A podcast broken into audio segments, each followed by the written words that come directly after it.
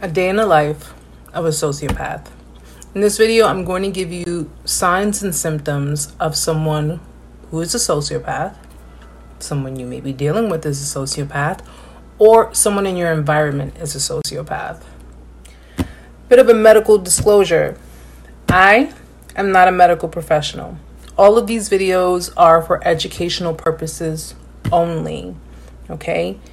Do not self diagnose, do not attempt to diagnose anyone else. All diagnoses should be made by a trained, certified medical professional. All right? Again, this is for educational purposes only. With that being said, let's get started. Hey, everybody, welcome back. Erica here with yet again another video. So, when you hear the word sociopath, what do you think? What's the first thing that comes to your mind? To be the first to explain to you where on the spectrum a sociopath lays, okay? In between a narcissist and a psychopath, okay? Now, you have so many different people with so many personality disorders that sit on the spectrum, but a sociopath is one step before an actual psychopath. So in the video, I'm going to kind of give you the gist of what a sociopath is and the traits that they carry, the behaviors that they display, and that you can get a clear, better understanding as to who it is you're dealing with. The sociopath. Now, the sociopath falls on the spectrum, falls under antisocial personality disorder, or ASPD for short. Now, there's really no known cause for ASPD, but they believe that it, genetics and environment plays a very big role. ASPD is more commonly known in males than it is in females. And for the males, they're more at risk of developing ASPD if they've either been abused as a child, they grew up with parents who suffer from ASPD, or they have parents that suffer from alcoholism. Now, ASPD can be diagnosed in someone as young as 15 years old, especially if they're showing misconduct throughout their throughout their adolescent years. You know, common symptoms would include breaking rules and not caring about the consequences, stealing, destroying their own property or property of others, being extremely aggressive or even tormentive towards others or or animals. They display certain symptoms that are very odd and eccentric, and if not properly diagnosed as they get older, it can get much much worse.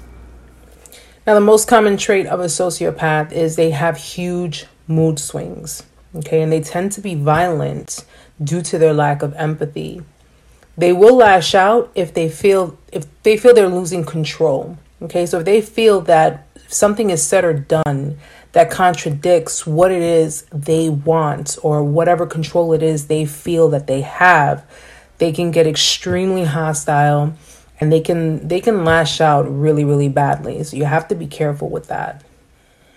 Now, the common behaviors of a sociopath are antisocial behaviors, irresponsibility, hostility, aggression, lack of restraint. Okay? They can their moods can range from anger to boredom to just general discontent. Okay? And they're more likely at risk. People who suffer from ASPD are more likely at risk to suffer from substance abuse problems as well. People who suffer from ASPD may also use mind games to control people friends, family, coworkers, even strangers. But as contradictory as this sounds, they can be perceived as being charming and charismatic. See, ASPD, when it's diagnosed in someone who's younger, typically will lessen as someone gets older. However, if they're still stuck in that mind frame, they have not been properly diagnosed nor have gotten the proper treatment that they're supposed to get for it can actually over time get worse, especially if they're running into substance abuse problems because substance abuse actually heightens the aggression and the hostility in the individual, making them extremely volatile depending on certain situations. Be careful with that. Now, children with ASPD tend to either torture animals or set fires illegally. Those, you know, those are the, the, the adolescent ones that are really that take it beyond it.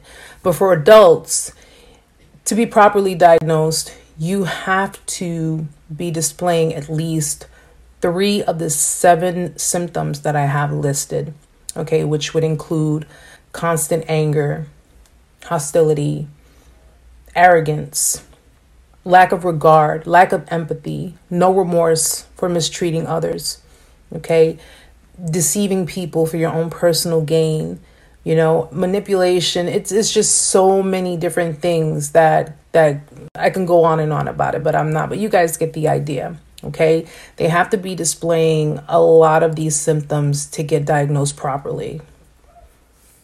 So, guys, I know this was a little bit of a detour from um, from narcissism, but in actuality, a narcissist and a sociopath share a lot more in common than we think. Okay, even though their ways of doing certain things may be slightly different, I'm actually going to do another video. I'm going to do a video on the narcissistic sociopath, okay, where you have individuals that suffer from narcissism and ASPD combined. And that's just a volcano really waiting to erupt. But sociopaths do run along the borderline of psychopath. And that's something that you really got to be very, very careful about, especially if you have children. And all in all, if you're just inviting certain people into your private space. I mean, you want to be on the safe side of everything, whether it be your family or just yourself. I hope you all enjoyed the video. I hope you all learned something new because I'm learning more and more each and every day as I go along. So stay tuned for my next video, which will be the narcissistic sociopath.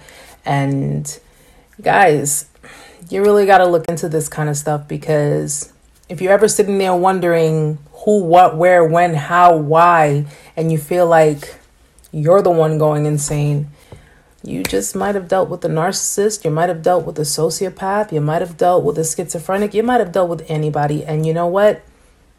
it's it's about that time that we really really start educating ourselves. And we start helping others because people who suffer from these disorders sometimes don't even realize it okay? And instead of judging them which i know a lot of us want to maybe it's time we help them all right? Till next time. Namaste